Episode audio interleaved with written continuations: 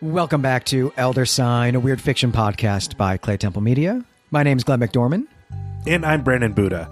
This episode, we are continuing our coverage of the Robert W. Chambers novella, The Repairer of Reputations. We'll be discussing a lot of what we found in the story, which we recapped in our last episode. We want to thank everyone who participated in our Patreon vote to choose our next batch of stories. We're going to report back on the results in a few episodes, but you can also find them listed on the show's webpage at uh, claytemplemedia.com. If you feel bad because you missed out on voting, don't worry. We're going to be doing another vote in just two months. And really, Glenn, I just want to echo your thanks to our patrons for their support. It's great for us to know that people are listening to us and participating in really what is a labor of love for both of us. But I think we have a lot to discuss about the repair of reputation. So, Glenn, why don't we get started on the discussion of this story? Yeah, there is a lot to talk about here. For me, the the real elephant in the room of this story is the world, the speculative world that Chambers has built. What's going on with this re- long preamble to getting to the actual story? But I'm going to push all of that to be the second half of our discussion, and I want to start by talking about the the plot of the the story and and really the the the madness here and the question of what's real and what isn't and the role of uh, the play the king in yellow and the idea of theater in this story. So the first question that I have for you Brandon to really kick this off is how real is this supernatural stuff that is happening here in the story all this business with Carcosa and Hastur and the king in yellow I think we have to look at the character Vance to get a real sense of what is real and what is not in relation to the King in Yellow, the play, what the play does to people. Vance is, of course, the character who is brought out at the end of the story to commit murder, to execute the writ of execution uh, signed by Hildred Rex to kill Hawberk, Constance, and Louis. Vance is distraught in part because he is a person who is insane, just like Mr. Wilde and just like Hildred, or people who have been committed to an asylum at some point in their life. Vance has had this intense reaction to having read the play The King in Yellow and is cured finally in the asylum of whatever havoc the reading The King in Yellow had on his mind, but then he's pulled back into the world of Carcosa when he visits Mr. Wilde to have his reputation repaired. Vance is also a criminal. He's a fraud, he's a counterfeit, uh, and he's a thief. So I think we're meant as a reader to get a sense that this play is genuinely disruptive to the mental well being of those who read it. Something about the reality effect of the play causes people who maybe are already on the verge of going mad to tip over into full madness. And so I think that if you look at Vance as a character who's kind of outside of the mind of Hildred and compare that to Hildred's own mind, who Hildred had read this while he was either in the asylum, in the private asylum of Dr. Archer, or recently released and read this while he was healing from his injuries that this play does have some supernatural effect on those who read it. As I alluded to in our recap, the idea of there being a king or an imperial dynasty or an imperial dynastic history of American rulers seems like an idea that would not take root in America, especially the America we find in this story.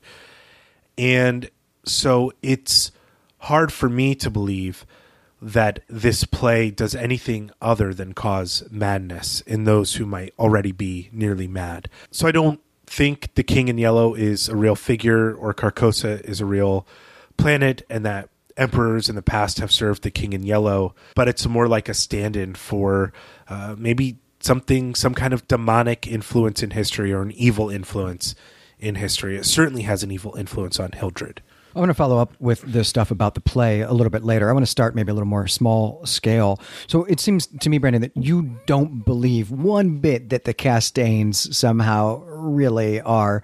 Uh, even if it's unbeknownst to themselves, you don't believe that they are in any way the rightful monarchs of America uh, or the, the agents of the King in Yellow. Is that fair to, to say? Yes, to the first part. I do not believe that there is at all secret history of rulers in America that the Castaignes are going to be the lead of, and they're going to return to their rightful crown. Do I believe that Hildred is serving the King in Yellow? Yes, and I think he's doing that whether or not the King in Yellow is a real figure at all. Hildred believes enough that the King in Yellow is real to serve him. But you are reading Hildred Castaigne as 100% delusional that the things that he's acting on are not are not objectively true about the the universe.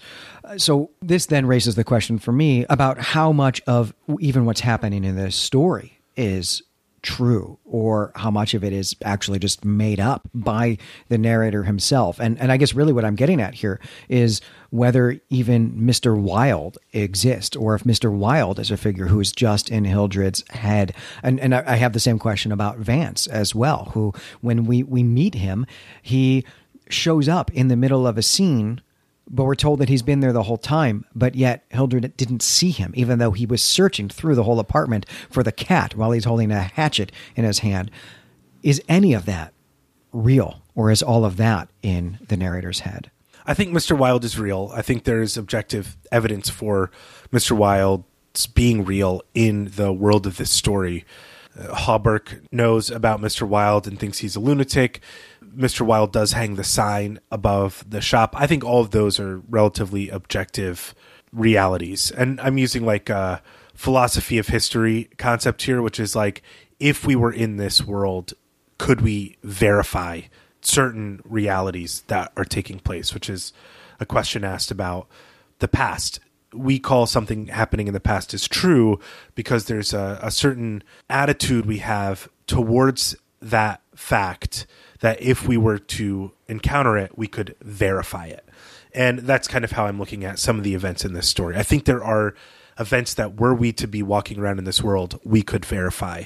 Mr. Wilde is one of them. Vance, being a figure who mysteriously shows up, doesn't call into question in my mind whether or not he's real because Hildred misses things. He just misses things about the world. His focus is myopic.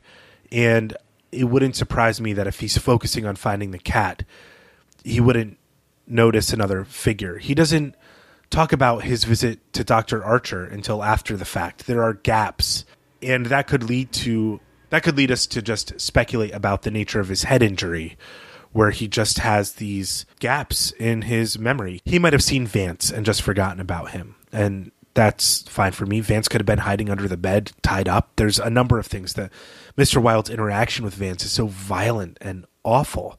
And Vance is so traumatized when he's let out of whatever room he's being kept in that it's plausible to me that Vance is real.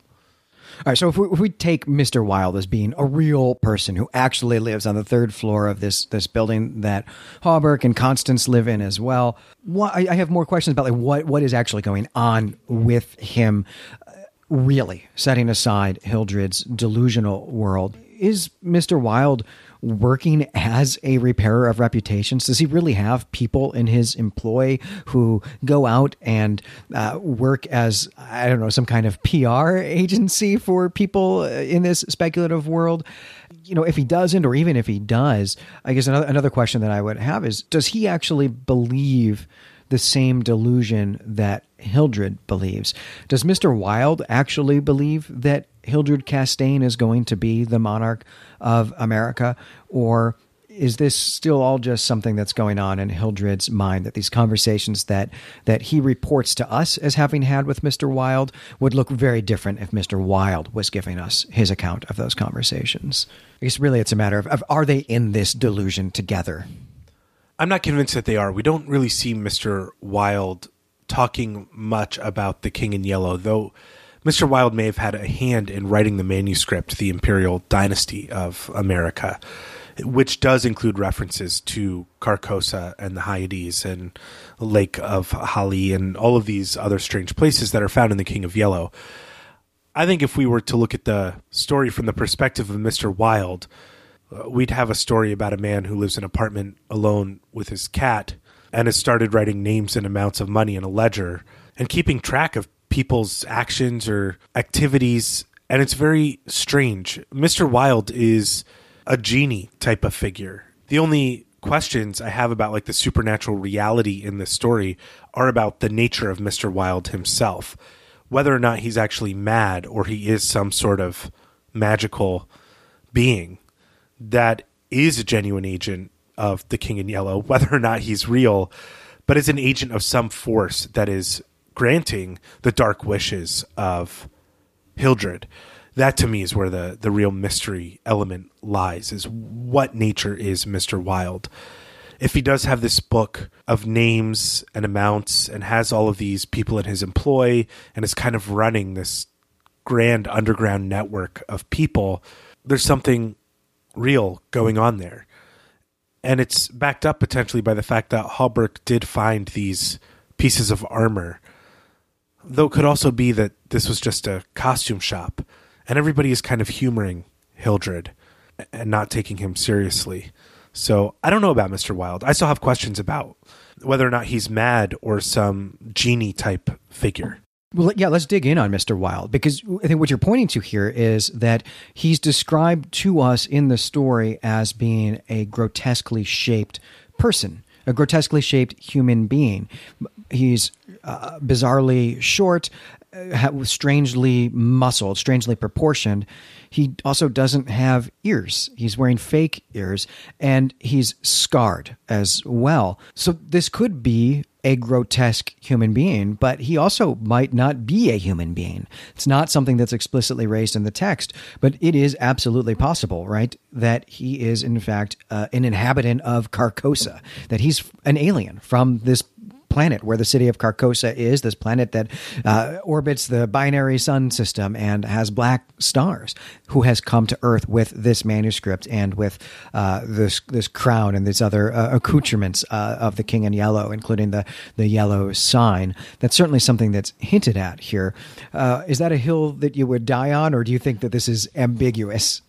I think it's ambiguous, and I think it's meant to be ambiguous. The real section of the text that calls all this into question is, as it's reported to us, Hawberk's belief that he has found the missing pieces of armor that are worth $2,000 that Mr. Wilde has a special bead on that nobody else seems to know where they are that is the sole piece of textual evidence that leads me to believe that there is actually something special about Mr. Wilde. Mr. Wilde also seems to know something about the secret past of Hawberk. Whether he is the Marquis of Avonshire or whether that's a real thing is another question, but it seems as though this hint at a dark secret is a legitimate reality that they are hiding from this question of, of, of what does Mr. Wilde know and how does he know it, I think is really, really fascinating. Absolutely. He is the person who has this manuscript about the imperial dynasty of America.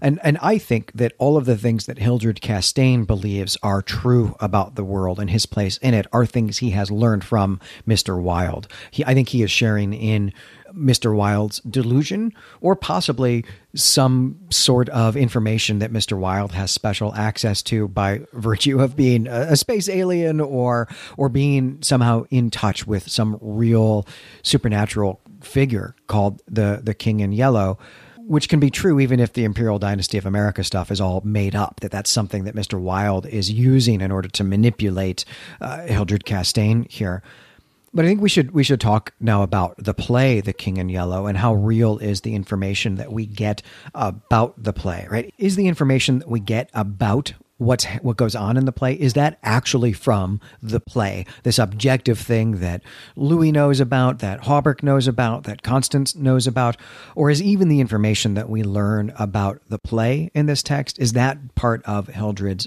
delusion? Is that something that he's made up? Or is all of that information even maybe made up by Mr. Wilde? There's some evidence in the story that the play does have a legitimately dangerous reputation in the world. That even the kind of bravest readers and proponents of uncensored literature and all this sort of stuff don't want anything to do with it. That there's something too much about this play that people do not want to deal with. Louis says he doesn't even want to read it because he's not even curious about the type of madness that besets people who experience or read the play. I think Mr. Wilde, though, does a lot to stoke Hildred's fire when it comes to the belief about the veracity of the elements in the play. I don't know if anything in the play is true or false. It is most likely false, but perhaps there are these agents of the King in Yellow, uh, and Mr. Wilde is one who is are able to manipulate people around them and have them act as uh, servants of their darkest desires. And certainly that is what is happening with Hildred. You get the sense that Mr. Wilde is really pulling the strings on Hildred. We don't know why why Hildred began to visit Mr. Wilde in the first place. But I do think once they met, they made each other much worse once having met. And that a lot of the stuff from the imperial dynasty of America is really madness. That is a combination of uh, wish fulfillment and power fantasy and a justification of murdering people who you believe are in your way to becoming the king of America and the darker elements of the play, The King in Yellow. So I think what we learn about the play here is all probably real and true to the play and the world of the play. And I think it does affect people with certain types of minds. Yeah, that's what I think too. I think these mentions of things like Naotalba and Aldones and Hastur and the Lake of Hali I don't think that these are words uh, that are made up by Hildred, that are only part of his delusion, or Mr. Wilde's delusion for that matter. I think these are things that are from the play. And that a big part of what's happening here is that uh, Hildred has seen this disturbing work of art, this disturbing play, this disturbing story, and is trying to live it out it is not actually all that different from uh, kids playing Star Wars, from kids uh, fighting each other with uh, yellow wiffle ball bats and pretending that they're lightsabers. It is different in degree, but not different in kind. And that a part of what's happening there is that it is the source material itself that is disturbing, right? That we get these objective reports that that other people have witnessed this play, watched it performed, have read the text, and have uh, gone insane and been driven to like criminal actions as a result of it. It seems as well. But you hinted at this, Brandon. This is a, still a question that I'm really left with, which is that is the play, The King in Yellow, just some play that somebody wrote that is just so darn good, somehow so uh, emotive and so um, uh, captivating that it has this effect on some people? But it's totally made up, right? If we've met the playwright and said, is this a fictional world of your own devising? He would say yes.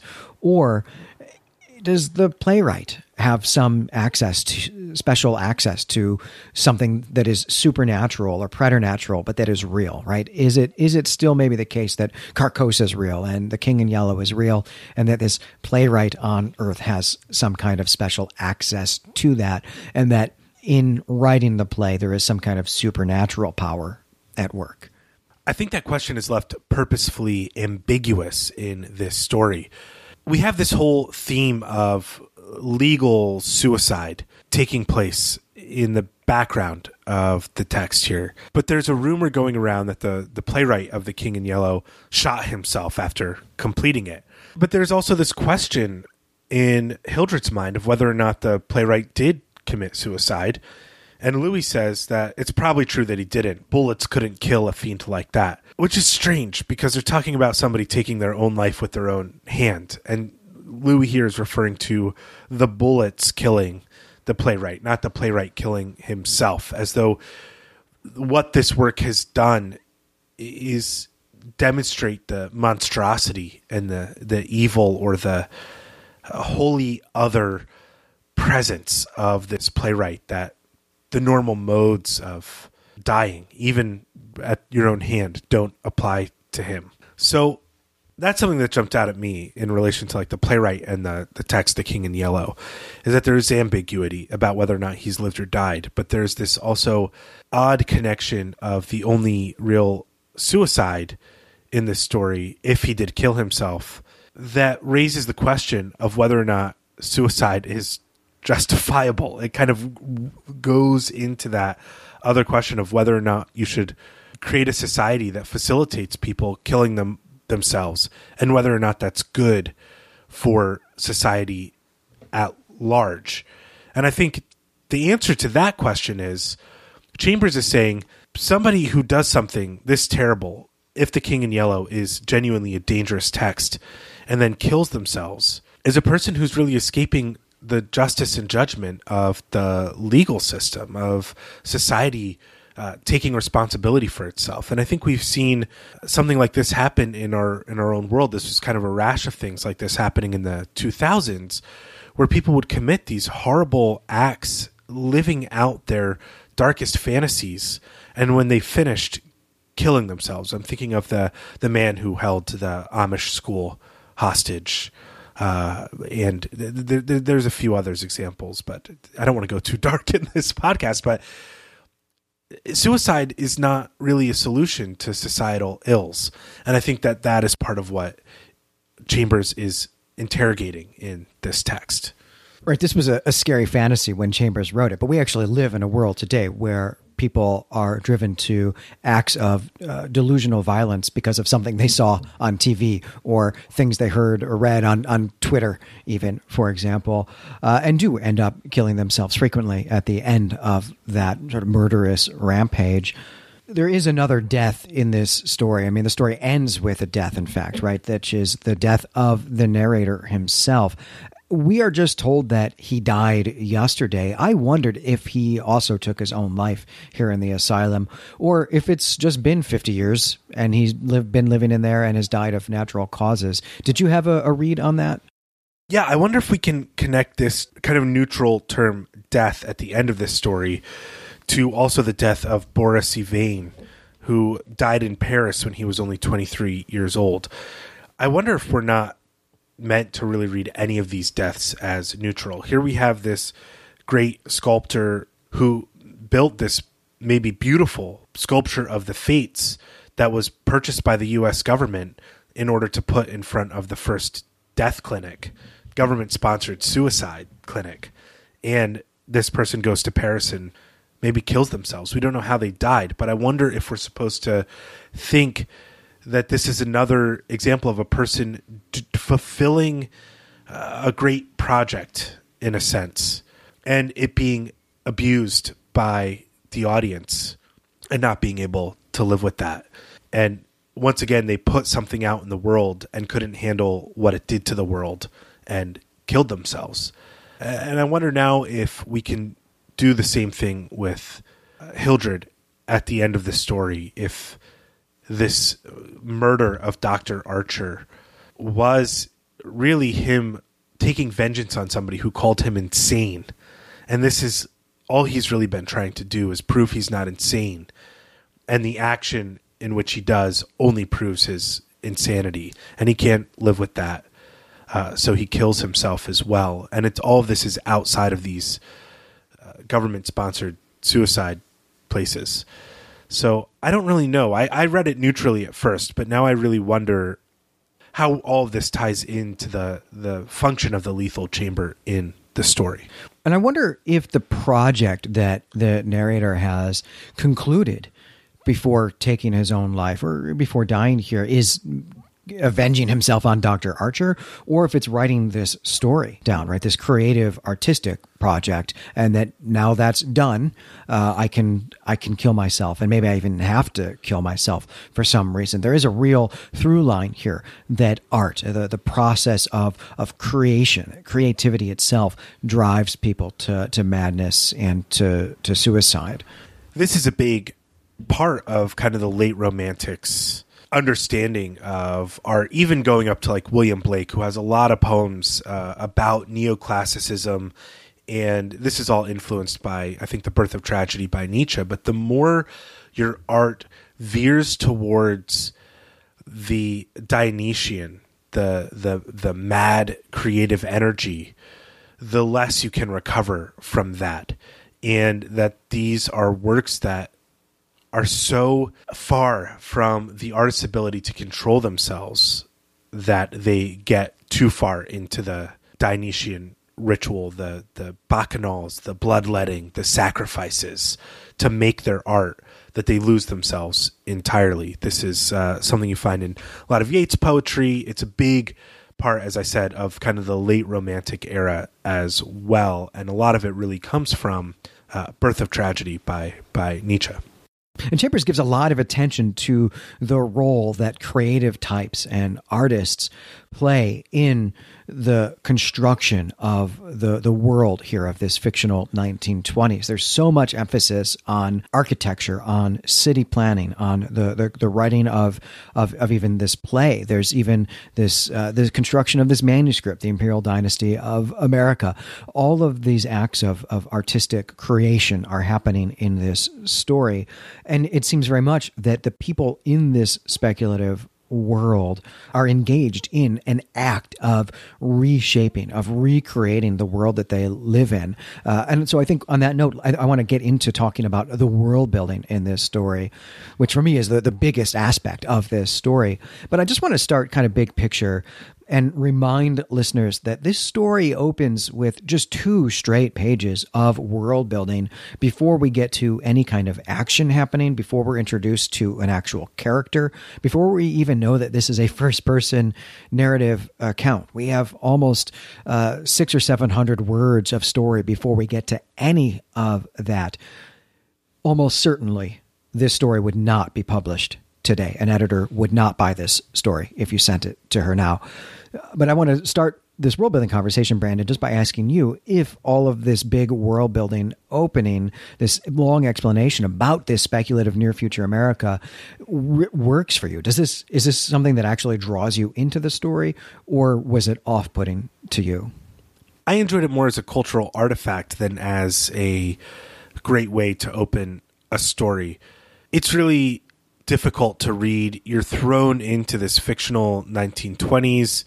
Do you want to read more stories that open this way without a character, without a plot, and just several pages of description about what the fantasy world is like? No. okay.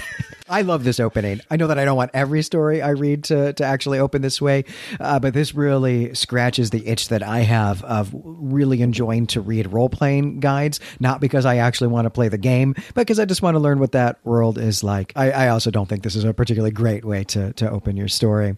So now let's talk about this speculative world itself, which for me is, is actually the most exciting feature of this story. I mean, it gets gets my heart thumping out of my, my chest. And what I want to do here is just start by going through these first two pages, more or less line by line, and pointing it in the context of the real 1890s when Chambers wrote this story. Because I think that part of why this doesn't maybe work all that well for us today is because it doesn't mean anything to us. But Chambers is really ticking all of the boxes. Every line of this story is something that uh, his readers would have been really, really passionate about, his contemporary readers, I should say. So I won't quite do every line, but I'll point out uh, a few of them here from these these first two pages. So uh, the first thing that we get here that I think is really interesting is uh, Chambers writes, "Everybody knows how the tariff and labor questions were settled. Uh, these were, in fact, the most important political issues of the 1890s in America: the tariff and labor questions. And so the first thing that Chambers is doing here to distinguish his speculative world is predicting a future in which no one cares about those issues anymore, and if we were going to write a story or open a story this way today, right, we would do something similar by writing, well, everybody knows how the healthcare question was settled. I'm not going to tell you how it was settled because that doesn't matter. What matters is that we don't care about that anymore, even though it's all anybody seems to care about now. But these were issues, the tariff and labor questions were concerns because people were worried about how uh, a free market would affect uh, American industry and, and also because of high immigration in the second half of the 19th century and how those things uh, affected the labor market in America. Uh, and no, no one wants to hear me talk about historical uh, numbers about tariffs and, and employment rates and stuff here. So I'll just say that the heart of the matter was whether or not high tariffs protected American industry from foreign competition and whether immigration should be restricted in order to stabilize the, the labor market. And maybe, uh, in short, the way to put that is just to say that it's about uh, protecting America from foreigners, which, as we pointed out throughout the recap is all over this story. This uh, this real uh, political nativism, this idea that uh, America needs to be protected from from other people, from non Americans in almost every way. The the very next line of the story is about the war with Germany, and then we get like half a page about what's happening with the war. And it's not clear when this was, but it does seem to be recent. Seems to be just before 1920. This, of course, is strangely prescient because, of course, in the real world that we live in, the U.S. did fight a war against Germany just before 1920. But the way that Chambers writes about this is not at all the way that the actual First World War took place. I mean, Chambers and really no one living in the 1890s could possibly have imagined the true horror of the First World War that did so much to reshape our world. But Chambers does give us something of the, the narrative of this war, and it goes goes like this. So the war starts with Germany seizing the Samoan Islands, which uh, in the real 1890s were an imperial territory of the United States. Uh, and this is what starts the war. Then Germany occupies Norfolk, Virginia, which is still our chief naval base on the Atlantic coast, uh, and even lands an army in New Jersey. And something I found really funny, really enjoyable about this business with Germany sending an army to New Jersey, not just because we happen to live very close to New Jersey, I work in New Jersey, but the, the name of the German general is General von Gartenlaube, which just means it means general like garden tree. And in fact this is even a, a, word that sometimes can be used to mean gazebo in german. So it's like general gazebo.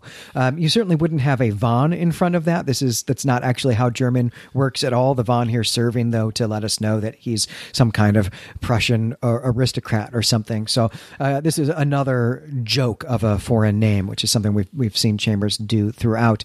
And and all of these moves uh, taking samoa occupying norfolk invading invading New Jersey, they all catch the U.S. by surprise. But after regrouping, the U.S. easily dispatches these German forces. And you know, this seems kind of meaningless to us reading this story today, but this was a huge deal in the 1890s. The Samoan Islands were uh, were in fact an object of extremely intense imperial competition among Britain, Germany, and the United States. And the notion that one of those powers might seize the territory of the others was not absurd. And, and the idea that that might precipitate something of a world war. Also, not absurd. Uh, that's not how this situation got resolved in reality. Uh, there was, in fact, a peaceful partition of the islands in 1899, and of course, the U.S. still retains control of its part of Samoa from that treaty. Uh, Germany and the UK don't have their possessions anymore; those are now the independent country of Samoa. Uh, but the American American Samoa is still an American imperial possession today. I think this focus on American imperialism is really an important way that Chambers is underlining the theme of America as an actually imperialist nation competing with other global powers to expand their empire.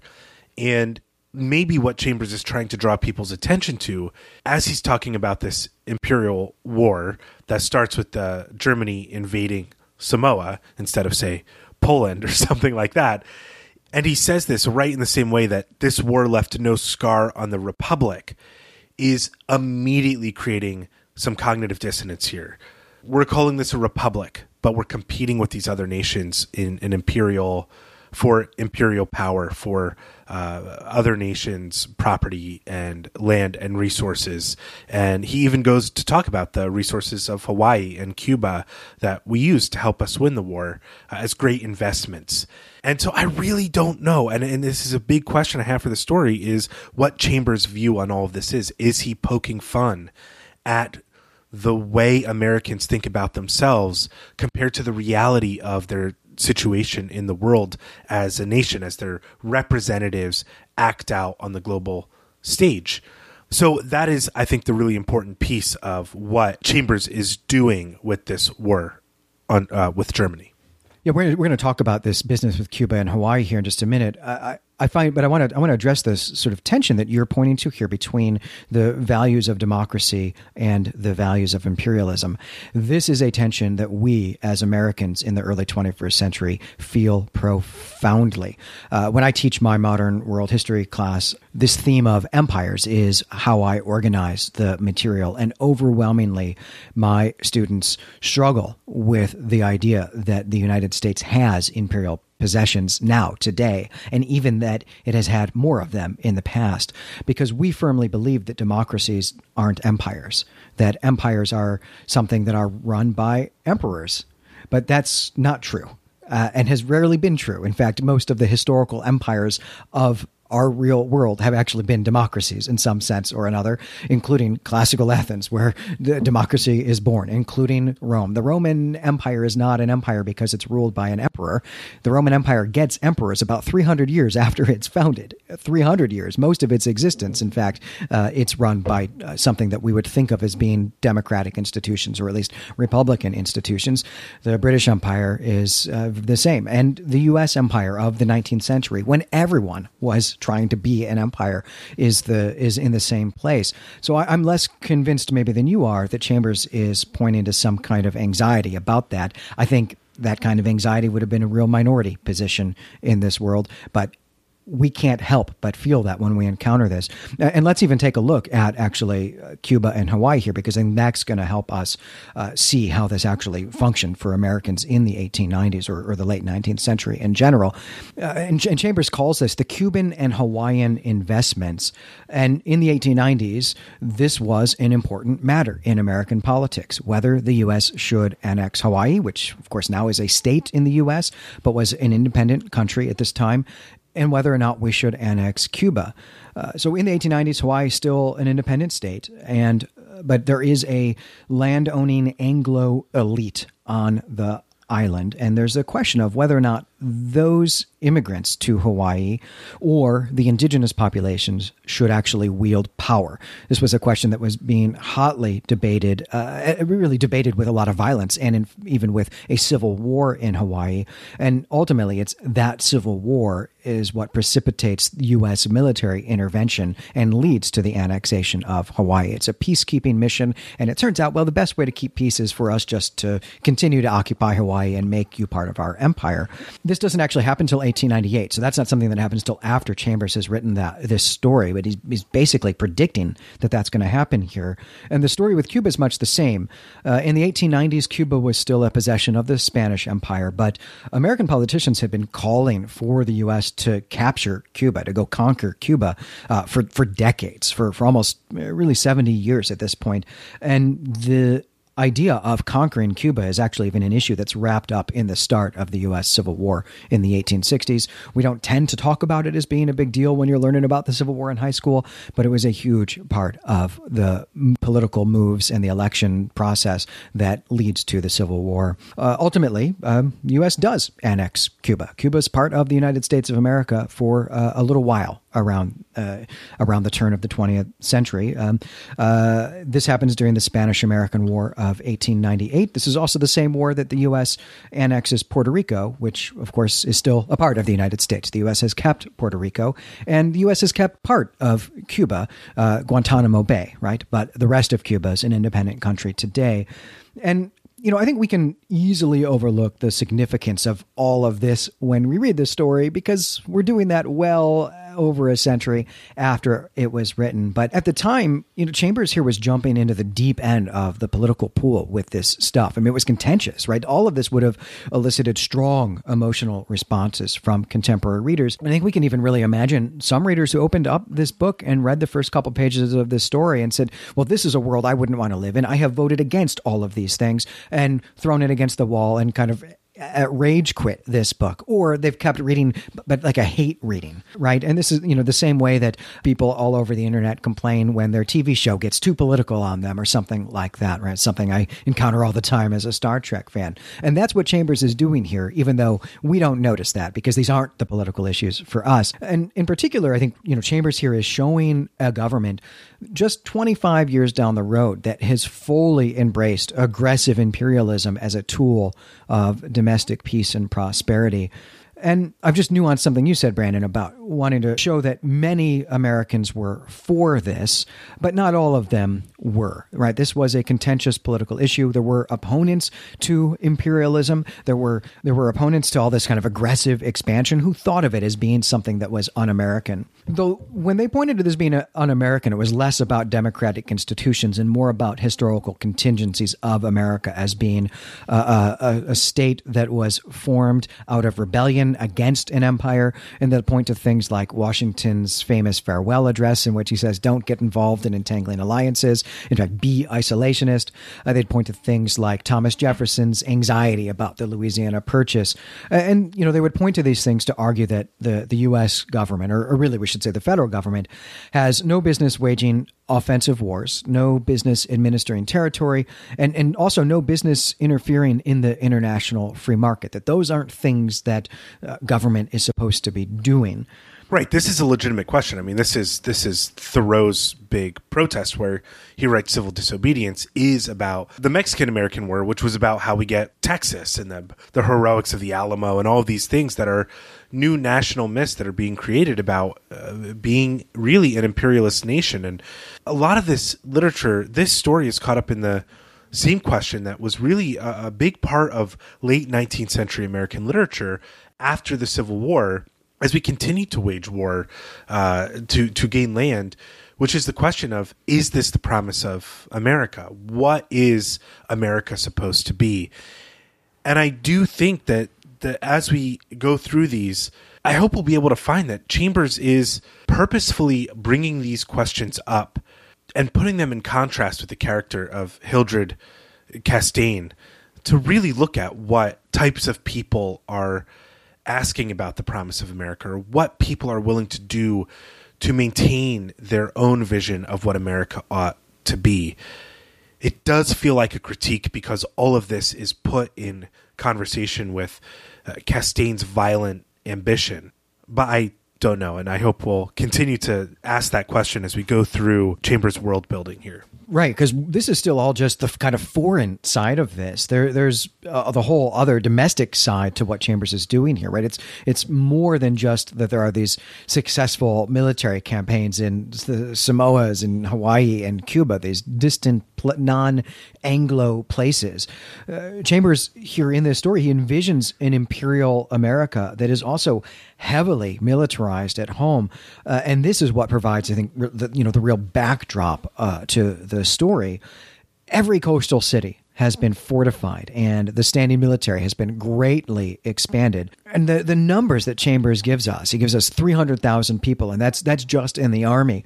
Uh, the math of these numbers look like uh, about 7 or 8% of the population of the United States is in the, the standing military based on those those numbers. And this is in stark contrast to the less than half of 1% of the population that serves in our standing military today.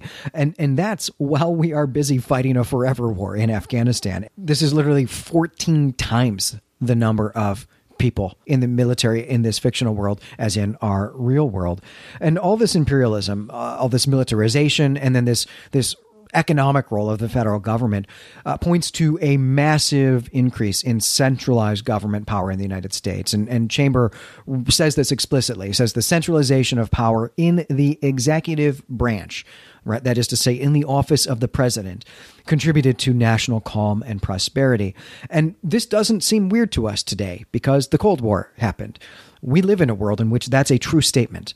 But this aspect of the story is actually probably the most weird fiction element of the story. This idea here, this element, is way weirder than the idea that there might be some place in the galaxy where the stars are black or some planet circling a binary sun. That's less weird than the idea that the central government might have this much power. I mean, all of this is exacerbated in the post 2000s, uh, especially after 9 11 with the Patriot Act and the expansion, the rapid expansion of the powers of the federal government towards its own citizens, all in the name of peace and prosperity of the citizens of the United States. And we're getting even more dark, so to speak, uh, with regard to the centralization of government as you know money has become a form of speech in government power in elections how the government is able to use data. I'm thinking specifically of like the CIA's partnerships with Google or Facebook or something like that, where every citizen is now really able to be scrutinized under the authority of this executive branch of the government that was given these powers of the Patriot Act that anything can be done in the name of peace in the United States for the U.S. citizens. And uh, I think Chambers was really onto something here as the kind of myth of the executive branch gets stronger and stronger and stronger. It might not be so crazy to think that there might be a king in America's future. Well, that's exactly right. This is the fruition of the, the values of Alexander Hamilton back in the, the, the writing of the Constitution in the early days of the United States of America, who, of course, was actually a monarchist, right? Who didn't want democratic or republican institutions. And I'm glad you brought up 9 11 as really reshaping the American political discourse. I kind of pinned it on the Cold War, but even during the Cold War and in the 90s, uh, between this glorious decade between the Cold War and the War on Terror, there was still a political discourse in the United States about whether or not the federal government should have as much power as it does, certainly whether or not it should have more power. And there was really a whole political party in the United States whose chief rhetoric was that it, it shouldn't. That even if we think that maybe government should do those types of things, it should be happening at a state level or a local level, and definitely not at that the highest level of the, the federal government this is not true in our political discourse anymore. These are not at all the issues that we talk about, uh, but these would have been very much up for debate in the 1890s when Chambers was writing that. So, this statement that the centralization of power in the hands of the federal government contributes to national calm and prosperity was a that's a contentious statement. That's throwing down a political gauntlet. Half of Chambers' audience would have said, "No, that's a recipe for disaster. The way to national calm and prosperity is to have more power in the hands of state governments or local governments or to not have government at all." So this really is a, a weird and, and speculative element of the world that Chambers is building here. And he goes further than this. It's not just about, you know, defense and military and the economy. He has his federal government also become an agent of cultural patronage. There's a state run theater and a state run opera. There's a National Academy of Design. There's a Secretary of Fine Arts. There is no Secretary of Fine Arts in the world we live in today. Uh, and of course, there's a new national police force. That is to say, American Mounties. You say you don't want them. I think that might be kind of quaint and nice. And in fact, I think it seems rather silly. And, and it is silly to think about this today, but we have to remember that at the time that Chambers is writing this story, there's not even an FBI yet. The idea that the federal government would actually have its own law enforcement agency was absurd and would have been politically contentious in ways that it's just absolutely not now. I do love this bit about the federal government patronizing the arts, but it seems like it's a terrible job Chambers says that nobody envied the Secretary of Fine Arts, either his cabinet position or his portfolio. And I can't even imagine the politically charged position of being a, a, grantor of grants or however you imagine this position in charge of what the government patronizes uh, in order to, to say it values its culture in a certain way. I can't imagine how that would go in America, where we are constantly under the barrage of manufactured cultural crises that are brought to us by the news on a regular basis. I cannot even imagine how this position would function in our current government. It horrifies me, but it's a job I really want. So, uh, if anybody wants to create that position in the federal government, I'm happily a candidate. I'll take it on.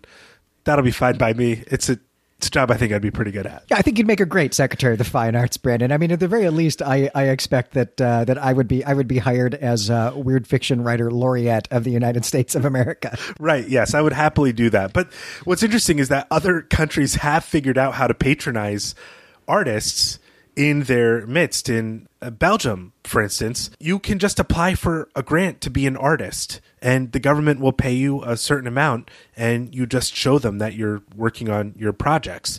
And the government doesn't tell you what you can or cannot make, but it's a way to show that they still believe the work of artists is valuable in their culture and that they're willing to support being an artist Uh, by offering grants, living grants, and stipends. It's not a lot of money to people who do this. And this is not like a political problem there. People are not saying, you got to get people off of the artist's welfare and things like that.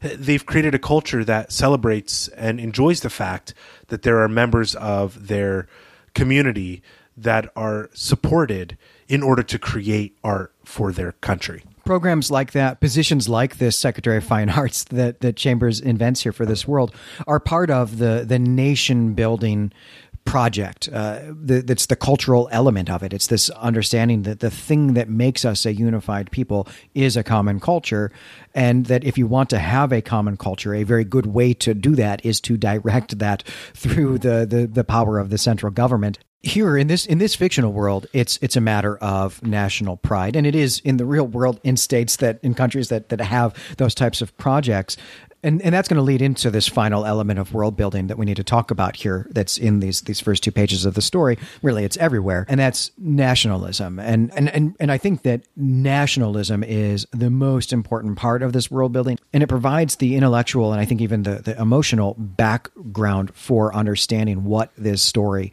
is all about. And I've just been talking about nationalism in my fall of the Roman Empire course. I had planned to spend about 30 minutes on it in class, but uh, because it turns out that most of my students had never even heard the word nationalism before, like they never heard it in high school or just existing in the world, uh, we wound up spending two weeks on it. And so I want to start here today with just a primer on what nationalism is before we talk about its place here in the story. As I just, I don't want to presume too much knowledge, and having this knowledge is, is going to be required in order for us to have the conversation about what Chambers is doing doing with the repairer of reputations. So let, let's just start by defining the word nation to begin with. We encounter this word all the time in phrases like national defense or around the nation or even just national football league. And what we mean when we use it this way is the state we live in, right? When an American uses the word national, she means something that has to do with the United States, while a Filipino would mean something that has to do with the Philippines. This usage of nation, right? The idea that it's just another synonym for state or for country. We've done it here already, just in this conversation we've been having. That usage of the word is new. Uh, this would have befuddled people like Ben Franklin or Henry V it's a new, it's a, an extremely high modern usage of this word. And this usage grows out of a movement to reshape our ideas about various types of group identities. And this is something that was going on in the 18th and the, the 19th centuries. It's a project really that grows out of the Enlightenment and out of Romanticism. So uh, I don't know. Let, us start by talking about what the word means and what the word refers to. At its core, the word nation is more or less a synonym for ethnic group, though we tend to not use it quite that way anymore. Uh, the word itself derives from the Latin word natio, uh, which has this meaning. And we get other words from natio uh, as well. Uh, native, natal, and nativity all come from this Latin word. And so you can see that it has something to do with being born. And, and maybe it has to do with the place you were born or the, the group into which you were born. So that's the word nation. But how do we get to, to nationalism? What is nationalism? And this will get us back to the, the story. So, nationalism uh, as a, a mental framework, a way of perceiving the world, has three components. First, there's the belief that everyone on the planet, every person, belongs to a nation, which is to say that everyone has an ethnicity. You can't opt out of that. You can't say, no thanks, I don't want one. Everyone has to have one. Second, there's a belief that a person's national or, or ethnic identity is that person's most important identity. Okay. It's cool that you're a Star Trek fan or a Star Wars fan, but that's not your primary identity. Your primary identity is that you're an American. Okay. Finally, there's the belief that a nation should have the power of self-determination. That is to say, some kind of, of political power. And that can be that can mean being an independent state, completely, fully independent state. It can also mean being on a, an autonomous community within some kind of larger state. So uh, Scotland, for example, is a, a nation that has autonomy within the United Kingdom, but is not an independent state. And we live in this world, right? We all believe this to some degree or another. Uh, but as I've said, this is a new idea. This is a belief system. Uh, and it's a belief system that is invented in Europe in the late 18th century uh, and that really gains traction in the 19th. So, this is to say, right, just to be clear, that this is a belief that is newer than the United States of America. The country that we're recording this podcast in came into existence before the belief in nationalism did. We see the effects of this in the second half of the 20th century, first with uh, the presidential race between John F. Kennedy and uh, Nixon, there was concern in the rhetoric around Kennedy's ability to be the president of America and serve America because he was Irish Catholic. A lot of this is caught up in the Catholicism. Does he serve the Pope? Does he serve the American people as a president should?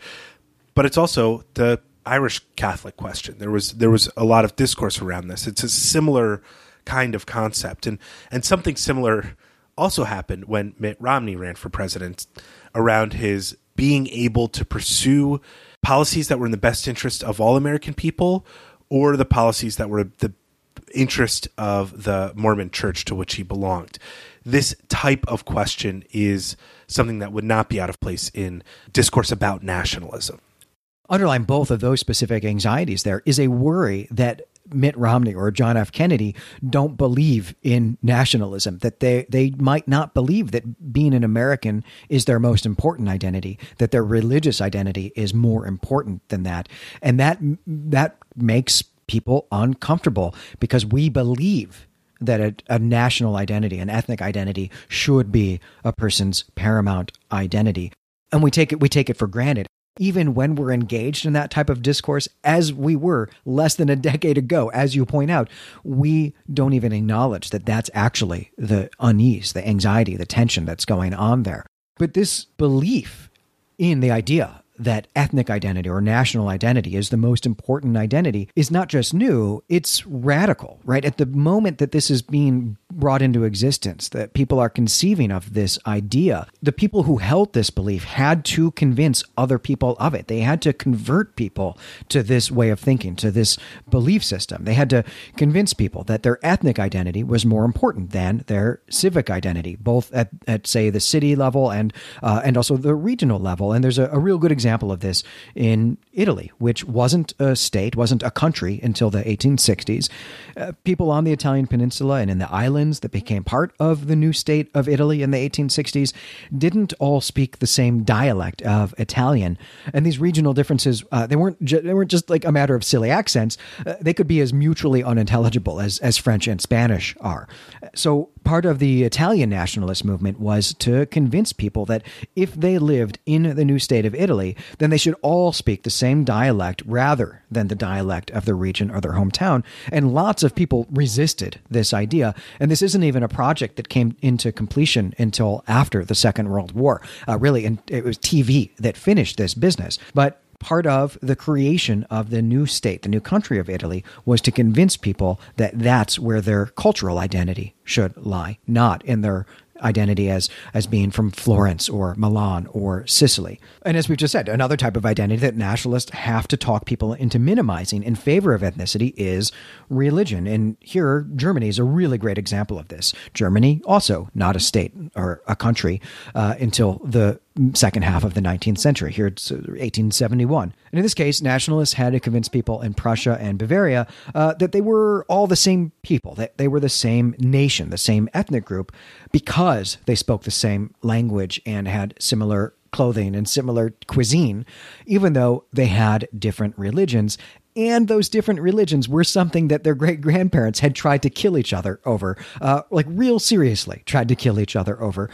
But nationalists are telling people in Bavaria and in Prussia and elsewhere in what is today Germany that those differences should be set aside because they don't mean as much as the national identity does. And this this belief in nationalism was everywhere in the 19th century, all over the world. But everywhere that people were buying into this and trying to get others to do that too, it always faced problems. And, and we can still ask ourselves today whether the United States is a nation, right? Uh, the question is are we a single unified state with a single shared identity, or are we a, a federation of 50 independent states with a plurality of identities. We still have anxiety about this today. And of course, the American Civil War in the 1860s, right, during this nationalist moment, uh, was very much about this question. The southern states that seceded and formed the Confederate States of America believed that the U.S. was a federation and that they could opt out of it. But the states that remained, the states that stayed in the Union, the states that we think of as being the North, disagreed with that idea. They did not think it was a confederation or a federation, an alliance that you could opt out of. They thought it was a nation that was permanent and we fought a war about this. And we can even see the move to form the Confederate States of America as a nationalist move. Elites in the South saw themselves as part of a different culture, as a distinct ethnic group from elites in the North. And this was largely wrapped up in the morality of slavery. But there were other cultural elements to it as well. And because these people, these elites in the South, felt like they had a distinct culture, they wanted to exercise their right to national self determination, that third component of nationalism. And we fought this extremely bloody war about it. And all of this, the, the U.S. Civil War in particular, is part of the context of the story that Chambers is telling here. Many of the people who bought this book in 1895 would have been veterans of the Civil War or part of the younger generation who lost fathers in that war. So this would have informed their reading of this speculative world that Chambers builds. I think that is crucial context to understanding what is happening in this second page of exposition of world building that Chambers is doing in this story, where we begin to see the formation of an American identity, of an American nation that is rooted in negativities instead of positivities. That means it's what I mean to say is it's a it's a negative identity based on who is not an American rather than who is one this whole period of the 1860s and the 1870s when nationalist wars are being fought in Europe and in the US, this is really the moment when the idea of nationalism itself won out over these other types of identities. Uh, most people by this point now are convinced that uh, having a national identity is something everyone has to have and is their most important identity. But once that issue is mostly settled, then comes the question of defining what each nation or what each ethnic group is, right? Who is who's in the nation and who isn't in the nation and what are the criteria for deciding that? And and here's where we can we can finally return to the the text of the speculative world that chambers has constructed here because the world that he's built is one that has answered this question. And he's done it in a way that i think i, guess I should say i hope is unsettling to us here in 2018 uh, and there are three passages that i want to look at and explicate. And uh, i'll just start with the the first one and see what you make of it here brandon. And the the, passage is this We had profited well by the exclusion of foreign born Jews as a measure of national self preservation, while the settlement of the new independent Negro state of Suanee, the checking of immigration, and the new laws concerning naturalization had contributed to national calm and prosperity.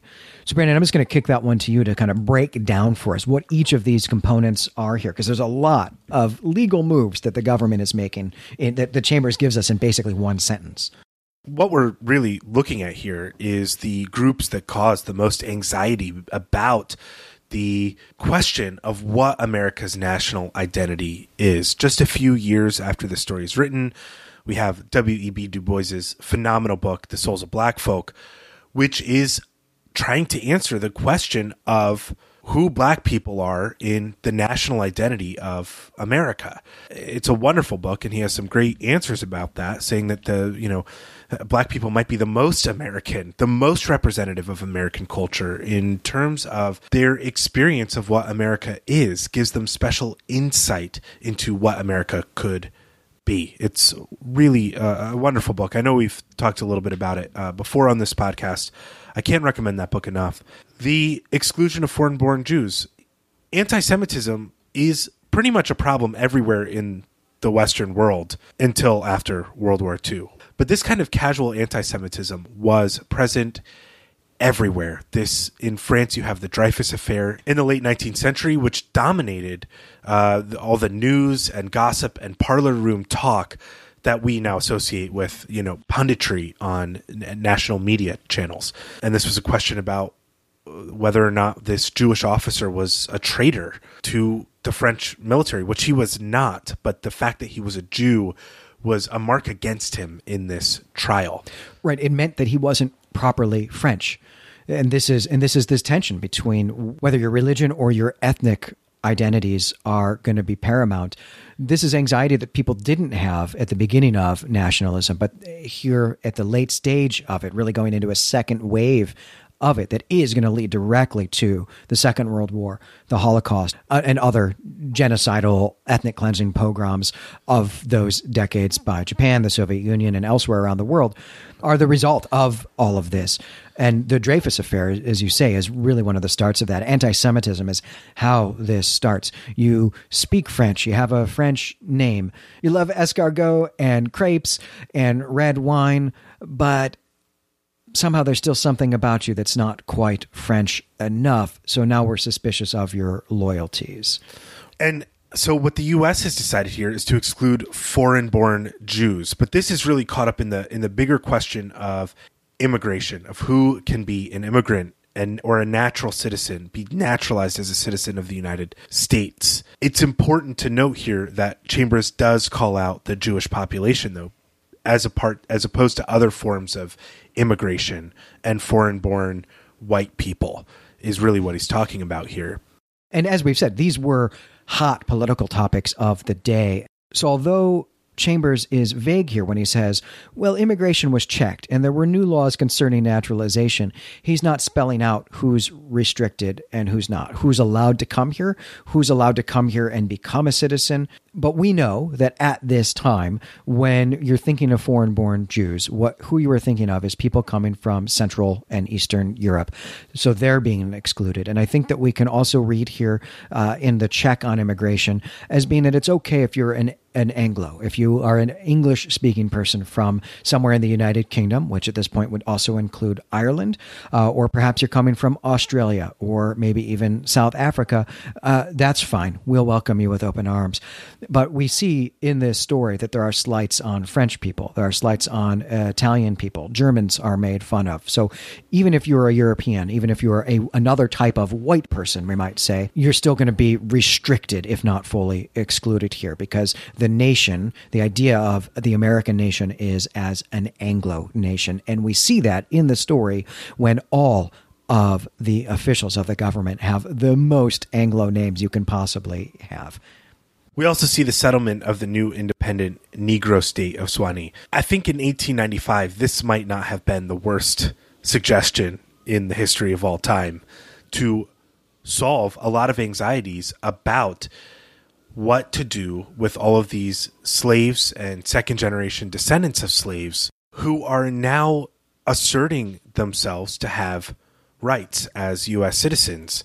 This is a problem that doesn't get solved until really like the 1980s if you really want to and it's still not completely solved as we said these you know the the prison industrial complex that is overwhelmingly weighted towards arresting young, young black men.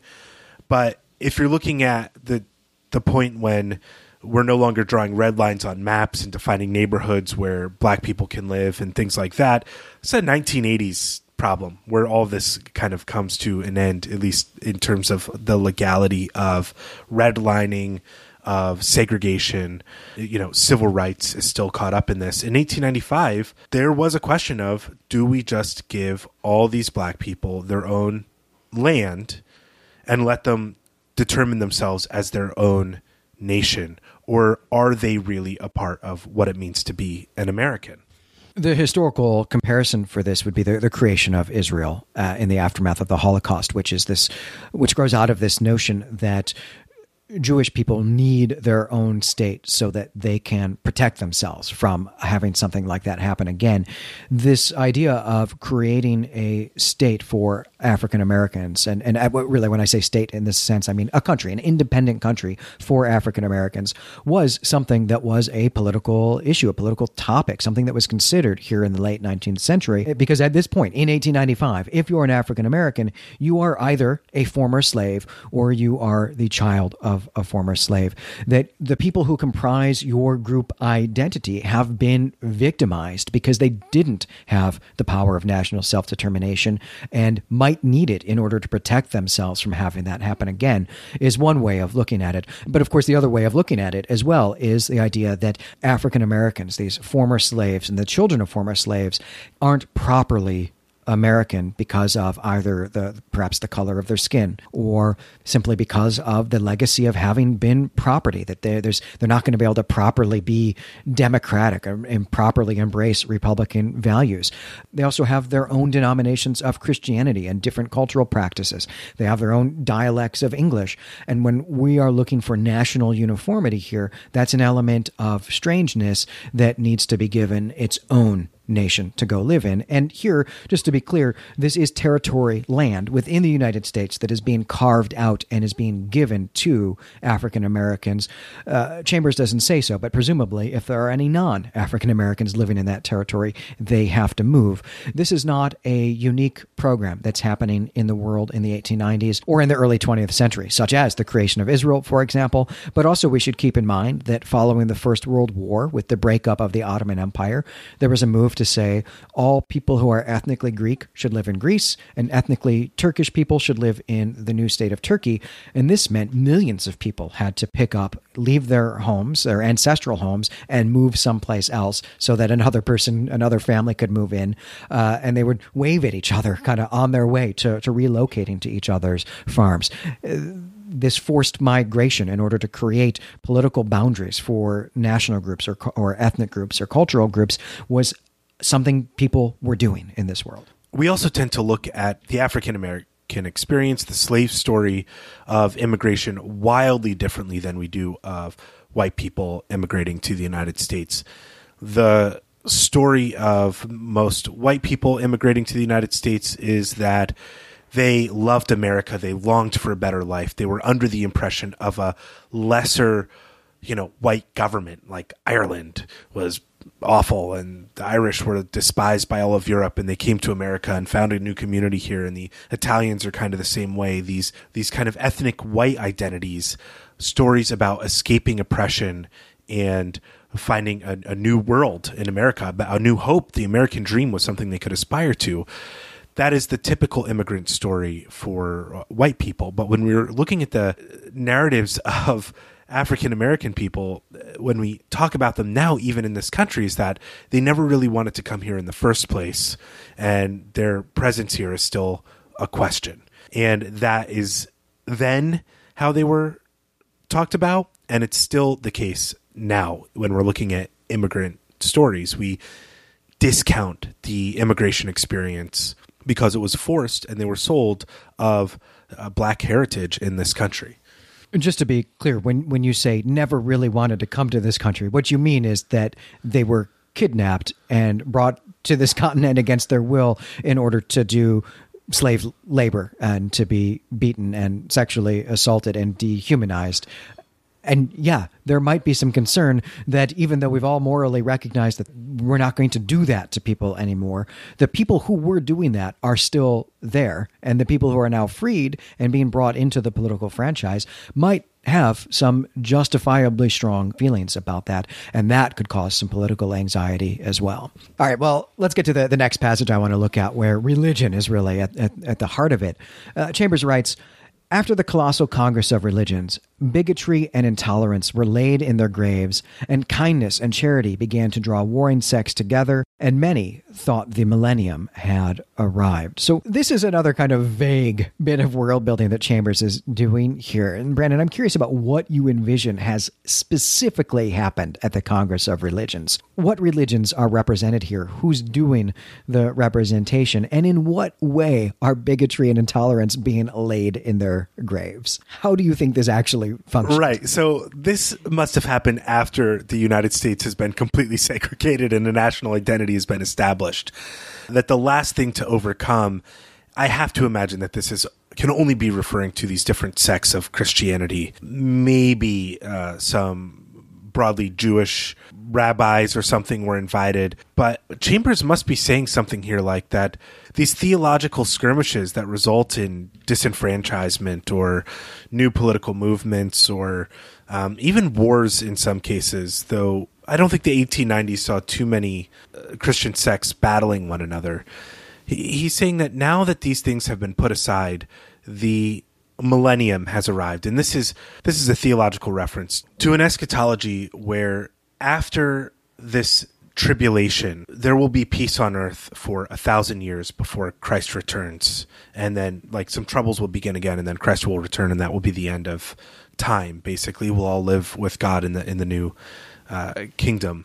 So this is basically taking what is a brand new eschatology at the time, uh, something that I think came from John Darby in like the 1870s. This is still like kind of a really new approach to Christianity and the Christianity as an apocalyptic religion, and seeing that this eschatology of the rapture and the tribulation and the millennium is now taking place, and this is the time. This is the period of time where people live in peace with one another. And how the millennium happens in Chambers' reading of this is that we get rid of all of these different identities and different beliefs so that the root, the real, the kernel of Christianity can survive and grow rather than the husk, so to speak. So, do you, do you think that this Congress of Religions includes the native born Jews who've not been kicked out of the United States? Or is it just Protestants and Catholics? Is it just different denominations of Christianity that are setting aside their differences here, and other religions, Judaism, Islam, don't even register in this world? I really think this is just Christian sects because we see a country where we have these two pages of exposition. All of these problems have been solved, and the final problem to be solved is letting people kill themselves because of this great country. There's real dissonance here between this picture we're being painted of this great America and the need for suicide clinics, which can only speak to a massive group of disenfranchised people. Yeah, I think that's right too. And really, the emphasis here, the point here, is just that uh, that Chambers is showing us that the nationalist project is complete because even people who really care about the religion have set aside those religious differences because we are all part of the same nation, and that's really what matters. Well, let's move into this final passage I want to look at, and, and here I'll just read it again.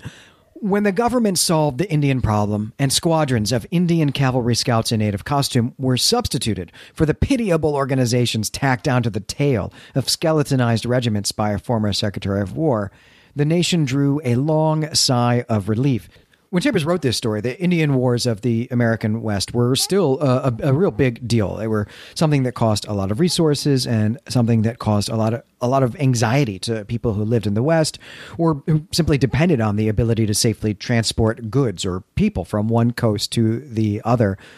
And this this notion, this idea of how those wars might come to an end is interesting. Uh, it really kind of shocked me actually, and it seemed maybe even incongruous with some of the other nationalist elements of this world that Chambers is building. So I'm curious, Brandon, what you made of this uh, notion that the the Indian groups or the, the Native American groups of the uh, American West would surrender and become kind of a, a constituent part of the American army rather than to be given their own national self determination on reservations, which is ultimately how this is resolved. I was also surprised by reading about this solution to the Indian problem, so to speak.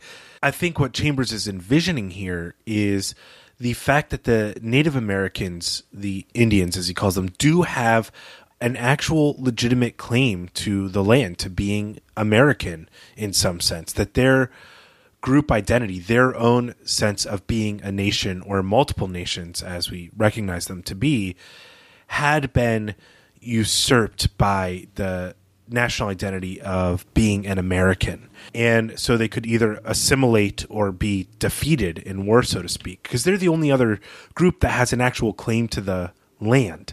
So those are really the only two options, I think, that Chambers is thinking through. You can assimilate these people into your culture somehow and recognize their contribution to your culture, even if it's just as being good at war, or you have to defeat them entirely because they do threaten your claim to the land. And if they get people on their side, you can't take their land. And this is maybe even mirrored in Hildred's anxiety about Louis and Louis having a legitimate claim to this throne in his power fantasy, but Hildred knows it's really his and understanding the threat. There's only two ways to solve that threat exile or murder, or the total renunciation of your the claim itself. Yeah, for me, where this made me shrug my shoulders or, or really even just kind of wonder, I guess it's because this stood out in stark contrast to what happens with the African American population who are not given this option to assimilate or even just to, to all 10 million of them join the, the army in some, in some way they have to be exiled and given their own independent state to live in.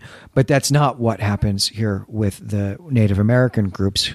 And that seemed incongruous to me. But I, I expect that for someone reading this in the 1890s, that would not have seemed incongruous. That that the, the Native Americans maybe even seemed almost more like an enemy army than like a, a unified nation in itself, and that there were fewer of them in, in, in, in smaller groups who could be appropriated this way and put to use fighting Germans in the Samoan Islands. So I want to I want to sew up the the world building here, and then I want to talk about why why does Chambers build this world. But to sew it up, uh, I just want to really make clear. I want to bring in together all of these elements that we've been dissecting for quite a while now to make it clear that Chambers is envisioning a near future America that has been ethnically cleansed, that is not a diverse place in which every inhabitant is a, white English speaking person, and that even religious differences have been have been set aside. Uh, that really, this is kind of the America of the KKK's dreams that Chambers has invented here. It makes me uncomfortable to read this and to really internalize what Chambers is doing here. There is also here this element of what comes to be called fascism, though that's a, a, troublesome label in contemporary politics. It's really also a troublesome label for historians to use as well. But a hyper militant nationalism that is calling that is calling for not just uh, cultural unity, but an also but also a shared biological heritage, and that this is solved by dealing with Native Americans in this way, by making them a class of soldiers, and by getting rid of the population of, of African Americans as well. This is happening here in a fictional story in the 1890s, but we are mere decades from real people in the real world doing exactly this in their country. And this is something that Americans were calling for in the 1890s as well. So, with all of that in mind, the real question, the real discussion point here is why does Chambers set up this world this way? Does Chambers endorse these positions? Is is this the America that Chambers wants to live in? Is this an optimistic near future that he's envisioning? Or is it the other way around? Is there is this sarcasm? Is this a dystopia that he's writing about here. What was your take on this, Brandon? I think this is hard for us to get at, not living in that world, being emotionally distanced from this. Uh, but what was your sense of it? Until I got to the action of the story, I was really dismayed by the opening passages of this story because I didn't know what type of world Chambers was creating. I didn't know what kind of story I was reading. Very shortly after this, all of these great improvements happen quote unquote great improvements. And there are some great improvements in here. Replacing bad architecture with good architecture, that is something I would absolutely love. That is a world I want to live in. Um, but there's a lot of problems here that go along with the uh, improvements to infrastructure and architecture in, in the nation. Ethnic cleansing is a real problem in my mind. But when you get this world, and the final thing that is after this long, arduous legal process that people have also been fighting for for years, which is legal suicide, government assisted suicide. You're talking about a place that now endorses and celebrates the form of hatred that causes people to destroy themselves. And I think that that is something that Chambers has in mind here that this is not an endorsement, but that the inclusion of the final piece of this, two paragraphs after we get all of these changes is there to emphasize the fact that this is a dystopia. This is a terrible place to live. This is not a country that anybody should want to live in. That you're living in a country where the wealthy and the elite are celebrating the notion that the poor and destitute and outcast can kill themselves and no longer and unburden themselves from the problem of being a part of a community. That a community can solve its problems with undesirables by making those undesirables no longer want to live. And that is a really, really dark form of hatred. It's not just wishing that those people didn't exist, it's getting them to wish themselves out of existence. And I think that that is the, the kind of dark world that Chambers is living in. And that this is something that is a toll that people carry around as this book about the king in yellow becomes this kind of almost alternate world that the world is already under the thrall of this evil king and that it just needs to be brought out into the light so that everybody can recognize the truth. And that is kind of the horror element of the play the king in yellow. And the truths it reveals is the reality of what all of this really serves which is the pallid mask the pure evil the darkness of it all the the planet where stars shine black. So I think that that's my reading on the story, though I've struggled with this for a few days. I'm not so sure either, though I really love this exercise. I mean, this is essentially what my day job is. And in fact, I explicitly didn't go do any research on Chambers's life, uh, beliefs he might have it's possible that we have all sorts of other evidence from Chambers. He wrote a lot. He's a prolific writer. We might have letter collections. We might know a lot about his politics in other texts that I haven't read. But for me, I thought it was fun to do what I have to do as an early medieval or late antique historian, which is to say, this is the only text I have. How can I understand it? And to do this mental exercise of it.